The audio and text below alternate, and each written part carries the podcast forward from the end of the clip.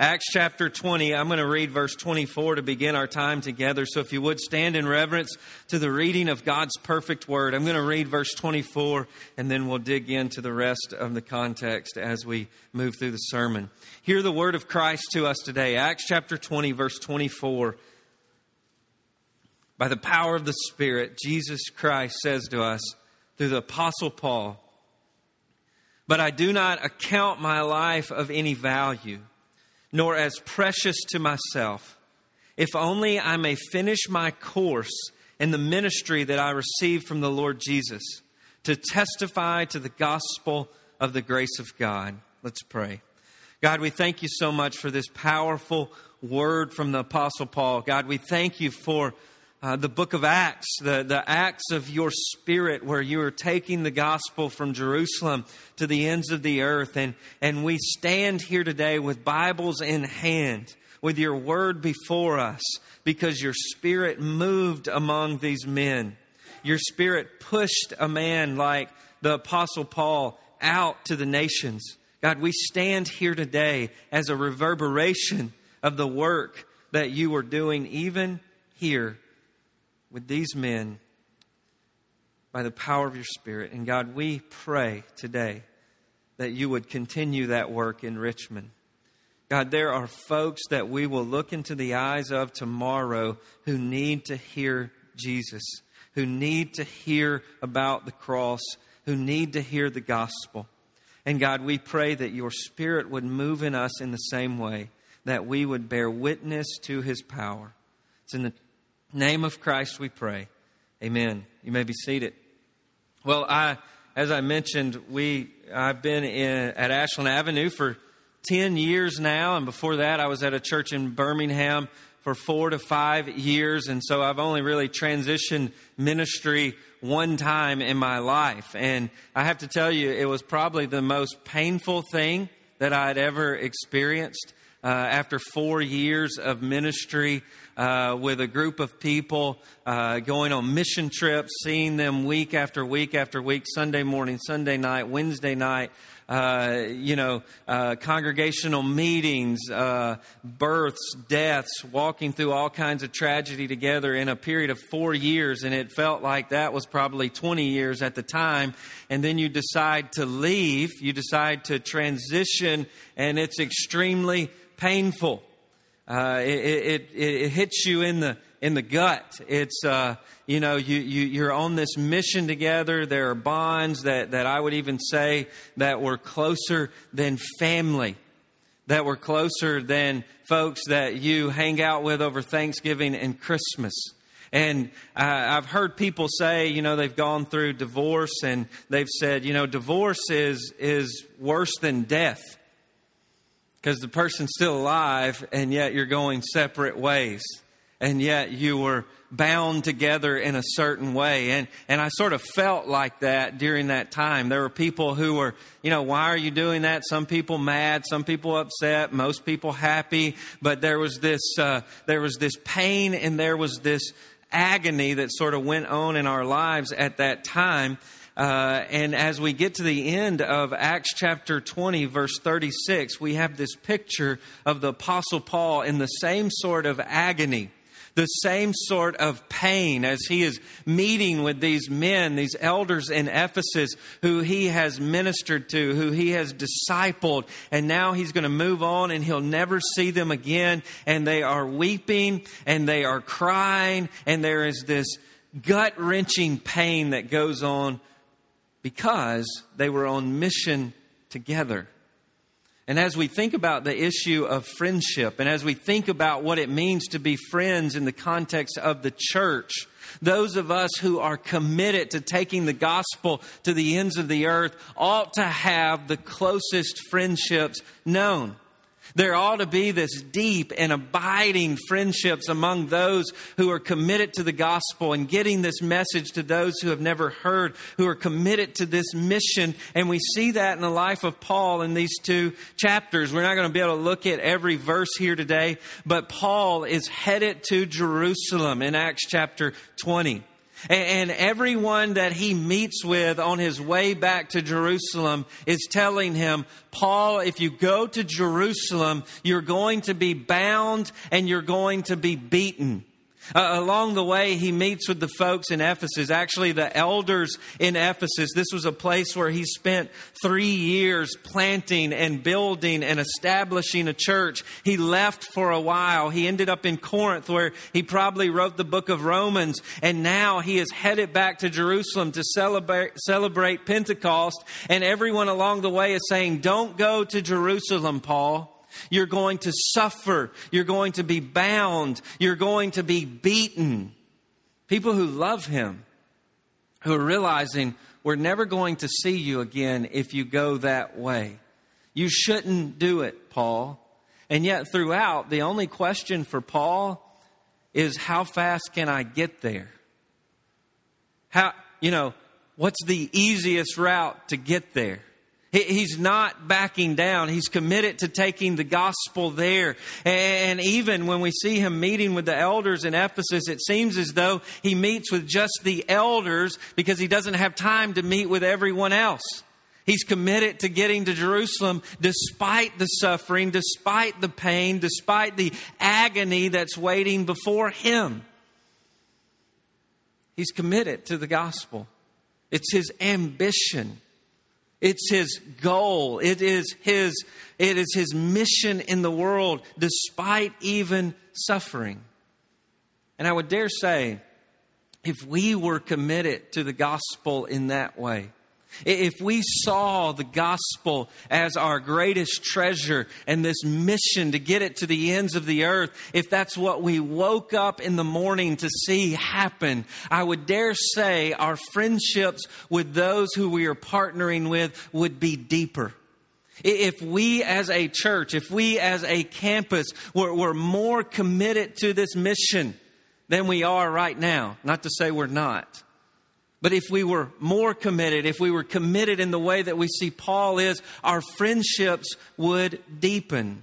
Notice in verses 18 and 19 as he talks about his ministry, this mission in Ephesus and the way that it looked like, the, the way that it looked. Notice as he describes it here in verse 18. He says, And when he came to them, he said to them, You yourselves know how I lived among you. Speaking to the elders uh, in the churches throughout Asia Minor, specifically Ephesus, he says, You know how I lived among you. My commitment to the gospel and what all of that looked like among you the whole time from the first time I set foot in Asia. Notice verse 19. Serving the Lord with all humility and with tears and trials that happened to me through the plots of the Jews. You saw it firsthand.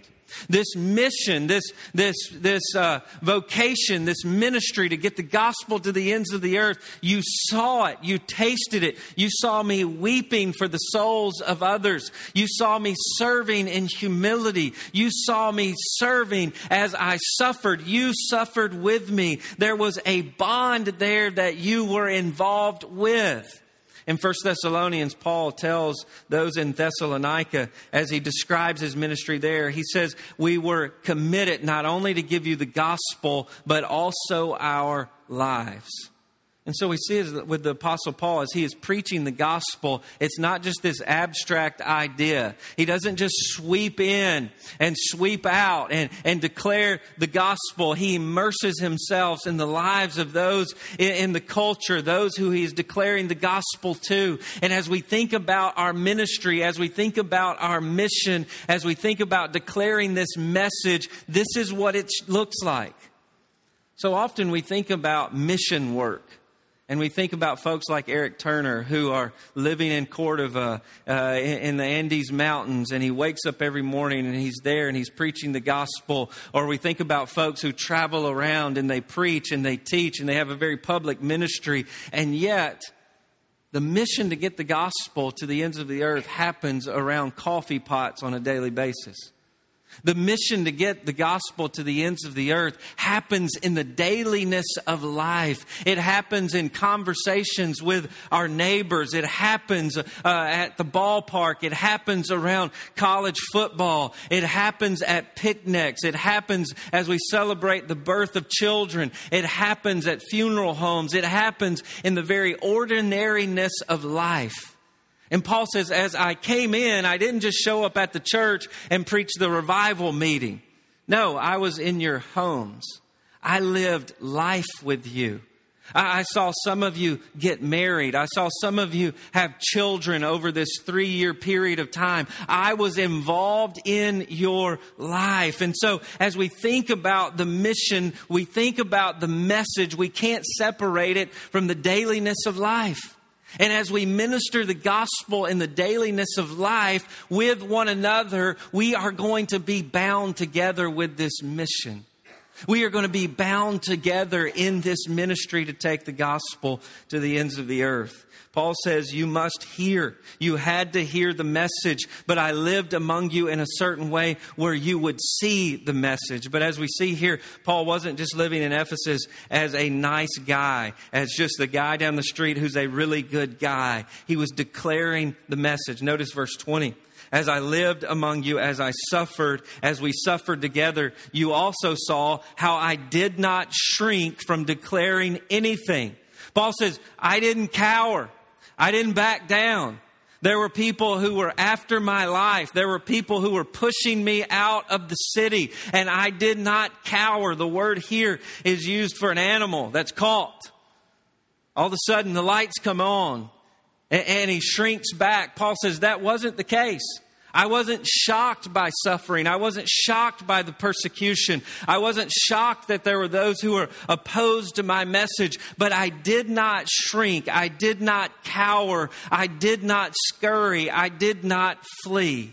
But notice as he continues, from declaring to you anything that was profitable.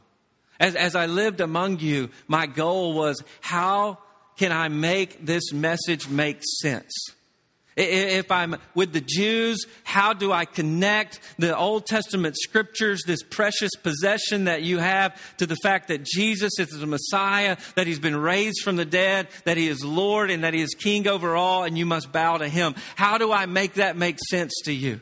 To the Gentile, how do I communicate the gospel? He is pleading, he is weeping, he is doing everything that it takes to make the gospel make sense. As we move through uh, Acts chapter 20 and we get to verses 28 through 31, he describes the way in which he was teaching them, understanding that there are going to be those who come in after I leave, who are going to twist the message, who are going to, as wolves, come in to devour the flock. He said, The whole time I was there, I wanted to make sure that you were established in the message, that you understood it. I woke up, the alarm clock went off, and, and what was on my mind was how does the gospel gospel make sense to you? How do I make it profitable? How do I make it beneficial? How do I build you up in a way that you will not be shaken? Notice verse 20 as he talks about anything that was profitable and teaching you in public and from house to house. Paul had a very public ministry.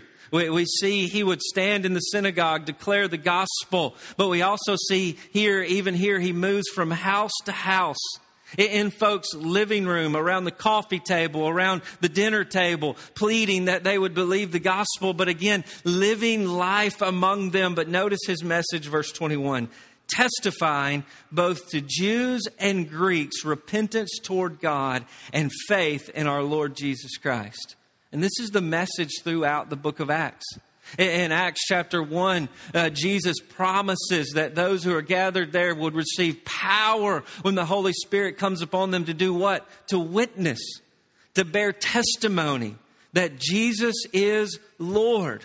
This, this radical message that this carpenter's son from Nazareth, this hillbilly redneck from Galilee, claiming to be the Messiah, was beaten like a dog, hung on a stick, and died.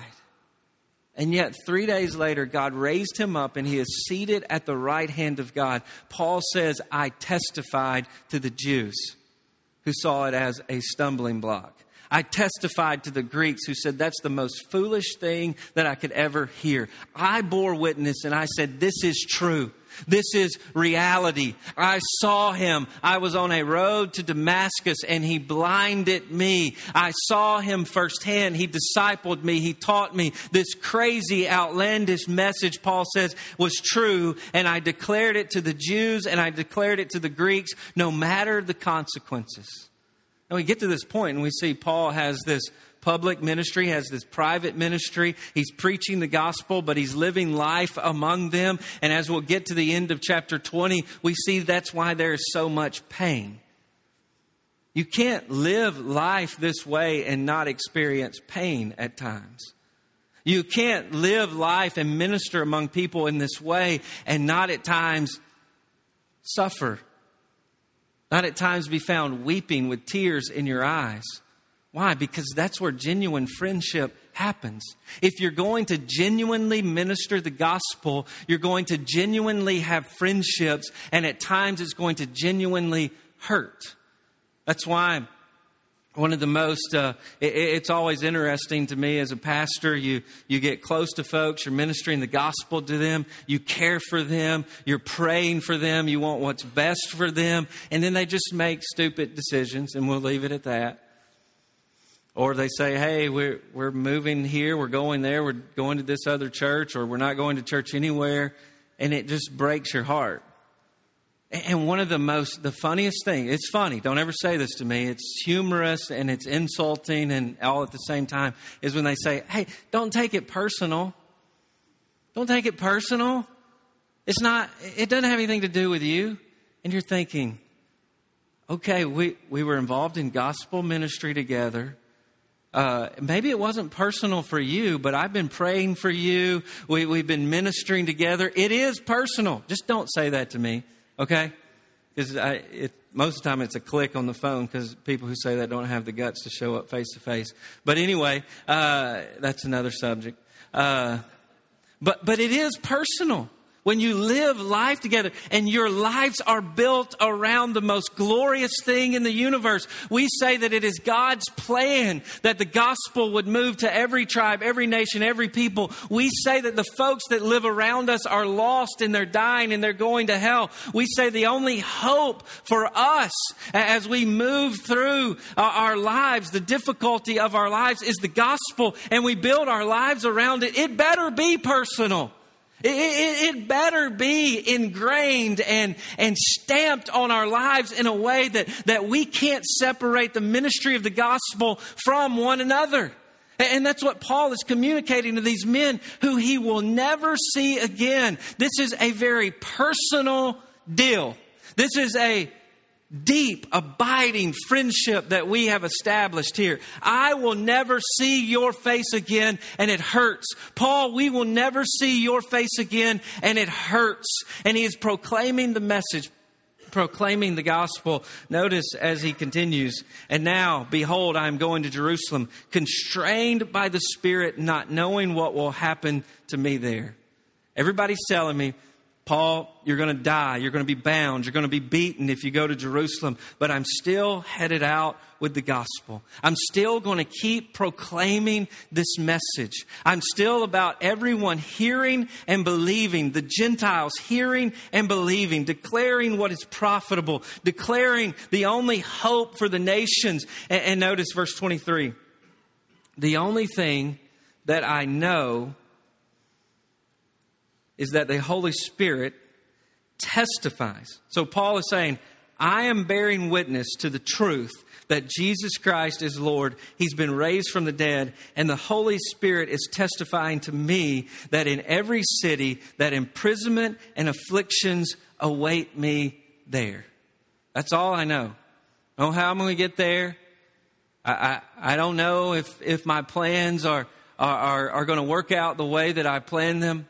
But I know because the Spirit tells me it's true, I'm going to suffer if I go. And I'm still going. Imagine the credibility that he has before these men. I have lived out the gospel for you, declaring everything that you possibly need. And in the face of suffering, I will not stop. I'm going to keep preaching the gospel the same way that I preach the gospel to you. I'm going to keep declaring the message. How does he do it? Notice verse 24. But I do not account my life of any value, nor as precious to myself. If only I may finish my course and ministry that I received from the Lord Jesus to testify to the gospel of the grace of God. And we have to sort of camp out here for just a little bit because this is Paul's life verse. I, I know I'm going to suffer, so how do I get through it? I know I'm going to wake up in the morning. There are going to be people who don't like my message, don't want me in their city. There's going to be people who, who are trying to stop what I'm doing. So, how do I get through it? I don't cling to my life. Paul, suffering, affliction awaits you. The will of God for you can't be that you move on. No, I don't cling to my life. Turn to chapter 21 and notice in verse 10 as he is in Caesarea, notice the dialogue that happens there. He says, While we were staying there for many days, a prophet named Agabus came down from Judea. And coming to us, he took Paul's belt and bound his own feet and his hands. Paul's there. He's preaching the gospel. He's, he's visiting with the folks there who, who he has relationship with, who he's declared the gospel to. And all of a sudden, this prophet shows up, takes his belt off, binds his hands, binds his feet. That would be an extremely weird thing if it happened this morning. It's not happening, by the way. Zach, if you have any ideas about being funny, it's not happening. But the prophet shows up and binds him. In verse 11, he says, And coming to us, he took Paul's belt, bound his hands and feet, and says this Thus say the Holy Spirit, this is how the Jews at Jerusalem will bind the man who owns the belt and deliver him into the hands of the Gentiles. This is a prophet. This is sort of an act, a drama. This is what's going to happen to you, Paul. Verse 12. And when we heard this, we and the people urged him not to go to Jerusalem. Paul, don't do it. We love you. Paul, don't do it. We don't want to see you injured. We don't want to see you hurt. And then Paul answered. Notice Paul's response. What are you doing, weeping and breaking my heart? And that doesn't make any sense. Paul, we don't want you to suffer. You're breaking my heart. You don't want me to suffer? I want to suffer for Jesus. That, that makes no, no sense to us. Notice he continues. Then Paul answered, What are you doing, break, weeping and breaking my heart? For I am ready not only to be imprisoned, but to die in Jerusalem for the name of the Lord Jesus Christ. And since he would not be persuaded, we ceased and said, Let the will of the Lord be done. Paul, you, you say that's the will of God, then let the will of God be done. If you're going to suffer and you're willing to even die for Jesus, let the will of God be done. But notice the angst in their heart. Paul, you can't do this. This is like the parents who say, Hey, you're taking my grandkids to Indonesia for the sake of the gospel. What are we going to do at Thanksgiving? What are we going to do at Christmas? You can't do that. that, that that's not good for them. That's not good for me. Or your friend says, We're, we're leaving, we're, we're, we're starting a, a church plant in New Mexico. But you can't do that. We need you here. And there's that sort of angst in their heart. Why is that? Why is that? Because we so often see life and even gospel ministry through our own eyes, through the comfort and safety of our own vision, of our own security. We think that our expectations equal success. We, have bought into this lie that we can have our, our best life now, which means the best way I could possibly imagine it, I can have it now. And that's a good thing. But if we live in the real world, we know that's not the way it happens from day to day. And if we live in the real world and we're declaring the gospel, we know so often that's not the way it works out. Gospel ministry is difficult. You begin to share the gospel with folks, and most often it's not as though they go, Oh, yeah, I've been waiting for you to talk to me about Jesus. I've been waiting for someone to tell me I'm a sinner and that I'm separated from God. I've been waiting for that. No, it's, ah, hey, did you see the Braves lost? Did, did you know the Cowboys are playing? Yeah. It, it changed the subject. Eh, there's awkward moments. There's situations where, where, where, where it's difficult. There's suffering. There, there, there's, there's, there's situations where, you know, I don't want to press through because it's going to make the relationship odd from now on. But what does Paul do? Acts chapter 20, verse 24, he says, I'm not clinging to my life my life isn't a precious treasure that I have to hold on to. My expectations for the way my life is to be with more money, a better house, nice, sweet, moral kids, living status quo, the dreams that I already had. That's not what I'm clinging to. I'm not clinging to my life as a treasure. Paul would say in Philippians, to live is Christ, to die is gain. That means you can't hold on to your life. Jesus would say, if you really want to live, you got to die. Take up your cross and be willing to let go of your life. Notice Paul continues, Acts chapter 20, verse 24. I do not count my life of any value as a precious treasure to myself only that I may finish my course in ministry. What is a precious treasure to Paul? What is it that he's clinging to? What is it that he wants more than anything? The gospel. What is it that he wants to see happen? What are his expectations? If you said, Paul, what are the goals for your life? What do you want out of this life? He's going to say that the Gentiles would hear the gospel. That in every city, there would be folks who would repent and believe and be saved. That's my treasure. That's what I wake up in the morning for, that I would finish this race, that I would finish the ministry. Notice that he had received from the Lord Jesus Christ. Jesus has allowed me to be a part of what he is doing in the world. He, he has let me in on this magnificent story he, he, has, he has let me in on this mystery of why the world is created, that He would be King, that God would be glorified through Him, and He has let me be a part of it. And I get to go tell people who have never heard, what else would I cling to? What else would I want to do with my life but to testify? Notice He says, the good news of the grace of God. That's what I'm clinging to. There's no tug of war with Him. There's no, I got to hold on to my life. I got to hold on to, to my dreams. Oh, the gospel, it's pulling me apart. I don't know which way. No, it's gospel. I don't care if I die. And that's where we live on a daily basis. That's where we live. Some of you wake up and you're on the way to school with your son, and you know there are things that you should talk to him about.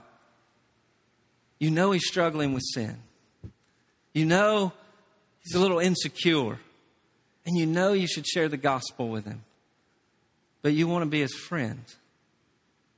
You don't want five years from now to leave your house and him to say, you know, all dad cared about was the gospel.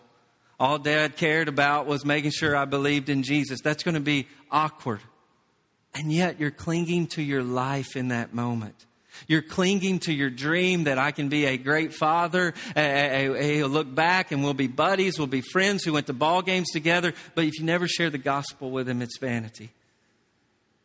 You wake up in the morning and you know you go into work, there's that friend that you have walked through difficulty with. They've gone through divorce, they've gone through death. You've walked with them through it, and yet you still have not shared the good news of Jesus Christ with them. You say, If I do, it's going to be, we have a great friendship at this point. You know, they think I am magnificent. They think I am great. I make copies for them. I work on their computer. I do everything I can to serve them. And, and yet, if I share the gospel with them, clinging to your life, you go home and that neighbor is standing outside who you know needs the gospel of Jesus Christ and you think, I've had a long day. I've got to get in, close the garage door, close the shades, get in and be by myself. It's been a long day. Knock on the door. Hey, buddy, how are you doing? No one's home. Not clinging to your life. I've got to have my life just the way that I want it, isolated from everyone, clinging to your life. I, have been given this money, I've been given this investment, and yet there are folks all around the world who have never heard of the gospel of Jesus Christ. What can I do with it? Are you going to cling to your life? Paul says there's no tug of war here. He is clinging to the gospel, he's not clinging to his life. And that's the way he lived among them. And they saw it. They saw his willingness to die for the sake of the gospel, and it gave his message credibility. You see, a lot of us come in here today and we feel good about the way that we live as Christians before our neighbors, before our coworkers, before our family. We feel good uh, about the way that we are living. And people know we're a Christian. You, you go to that thing, Ashland in Madison County. I think it's a church. It's good for you. I've seen you excited about it. Yeah, that's good. And they know we're a Christian, but we've never looked them in the eyes and said, You need to believe the gospel. You need to trust in Jesus Christ. We're clinging to our life. A lot of us use that as a cop out. A lot of us use, uh, some of us in here even use declaring the message as a cop out. We'll go, we'll go door to door and we'll stand on milk cartons and we'll, we'll preach the gospel to strangers. We'll go to the college campus. We'll stand up on bricks and we'll declare the gospel, but we're not living our life among those we're declaring the gospel to. I've gone, I've gone door to door. I've walked up to people at the mall and shared the gospel. And if you, you should do that. It's good for you. But sometimes we use that like bungee jumping for Jesus. It's just sort of an adrenaline rush. You know where I struggle the most? Looking into my family's eyes and saying, You need to believe in Jesus. You need to trust Him. You know where I struggle the most? Talking to people that I've known and, and been around ballparks with and been on travel teams together, and our kids are friends and, and we know one another, just turning to them and going, Yeah, I, I know that's going on in your life, and what you need is Jesus. Hey, will you pray for me? I know you're a pastor. Yeah, I'll pray with you, but, but let me tell you about Jesus. Sometimes we even use a distant proclamation of the gospel as a cop out for actually living the gospel among those that we say we love. Very first sermon in the Friends series. Those that we're friends with, those that we love, we become vulnerable to, we share the mystery of God with just like Jesus did to his disciples. Notice verse 36 as we move through the chapter, as we see what sort of bond this gospel ministry, living among those he's declaring the gospel to, declaring the gospel without compromise. Notice what it looks like in verse 36 as he finally is leaving. He's, he, he's set up in a port in Asia. Now he's going to move on. He's about to leave these elders who he's ministered to, and notice what it looks like. And when he had said these things, he knelt down and he prayed with them. And there was what much weeping on the part of all. They're cut to the core. And they embraced Paul and they kissed him being sorrowful most of all because of the word he had spoken that they would not see his face again. And they accompanied him to the ship.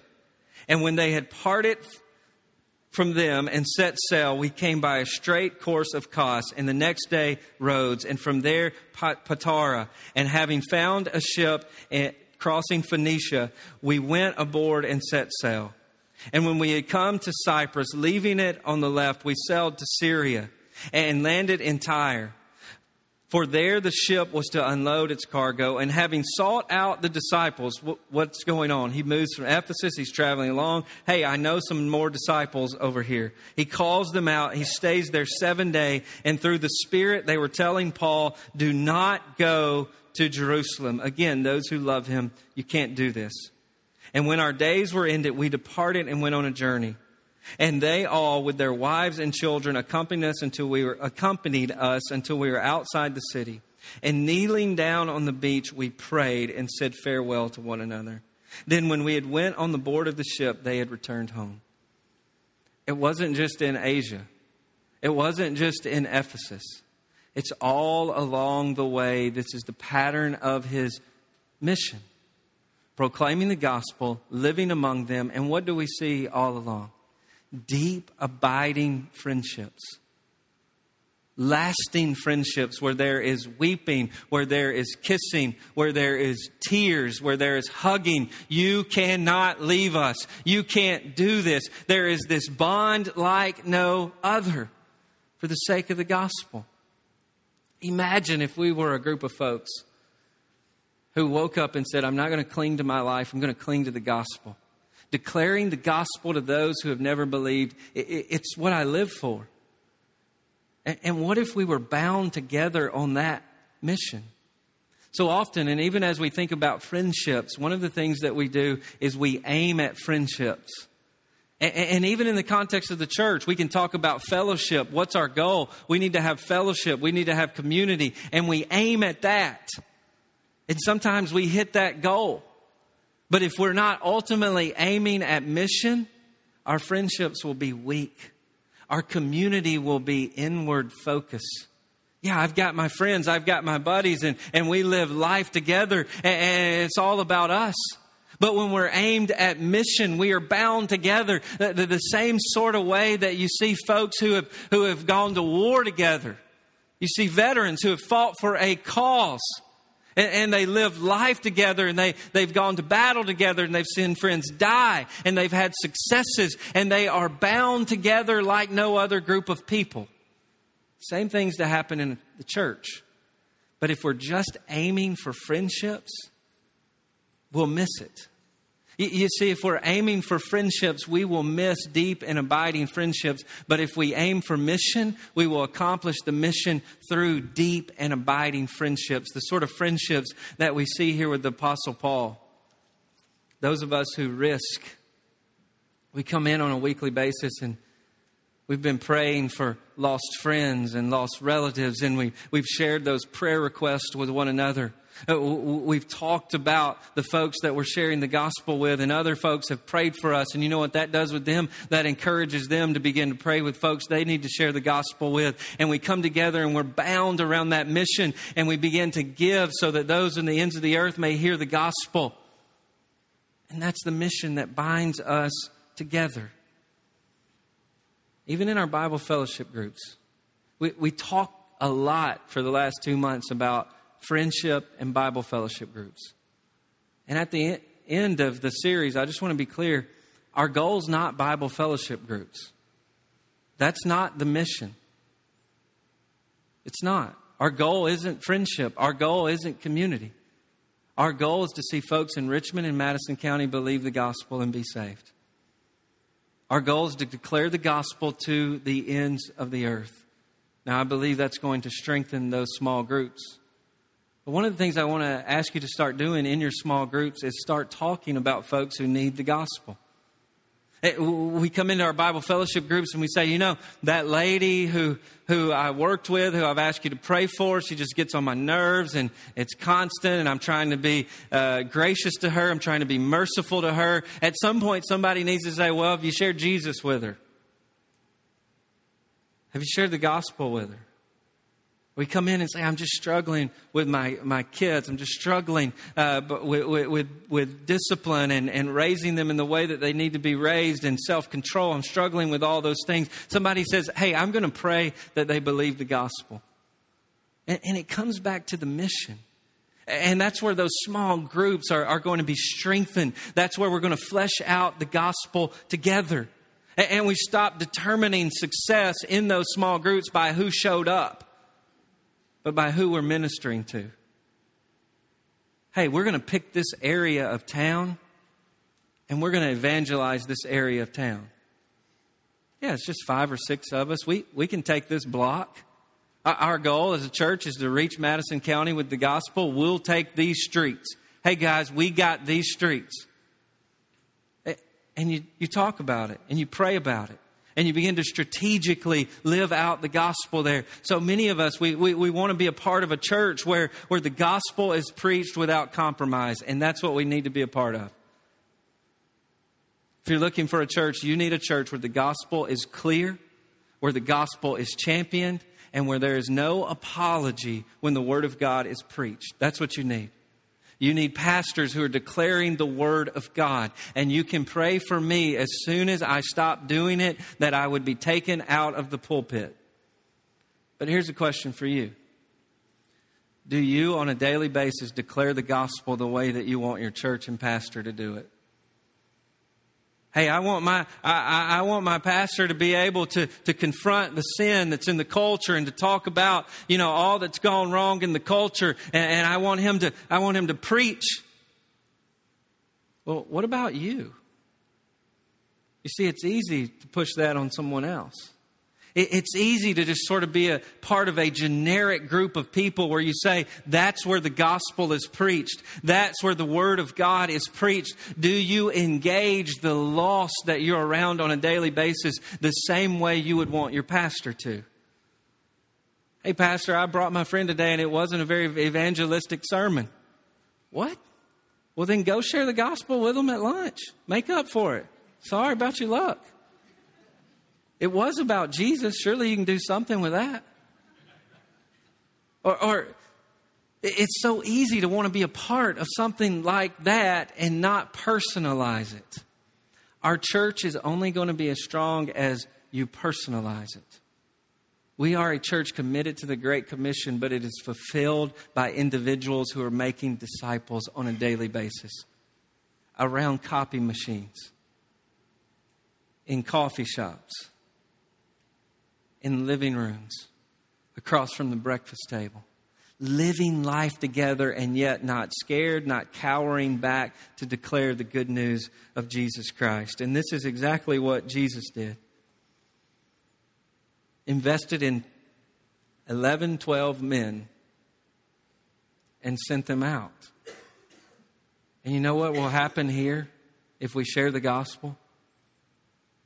Hey, Pastor, we're just not evangelistic enough. Well, where's the last, when's the last time you talked to somebody about Jesus? You, you know, we start personalizing that, individualizing that. You know what's going to happen? People are going to believe in Jesus and be saved. Hey, Pastor, I haven't seen enough people around here believe and be saved. We'll share the gospel with more people. It's going to happen sooner or later. Eh, people are going to believe, they're going to be saved, they're going to become a part of a church, they're going to be discipled, they're going to be trained. And you know what's going to happen time and time again? We, like Paul and his friends, are going to be weeping and crying because we're sending folks out. Hey, you, you want to go to that state, be a part of a new church plant? Go right ahead. Hey, you want to start a new BFG? Hey, we've, we've been together for five years and I'll still see you at the ballpark. See you later.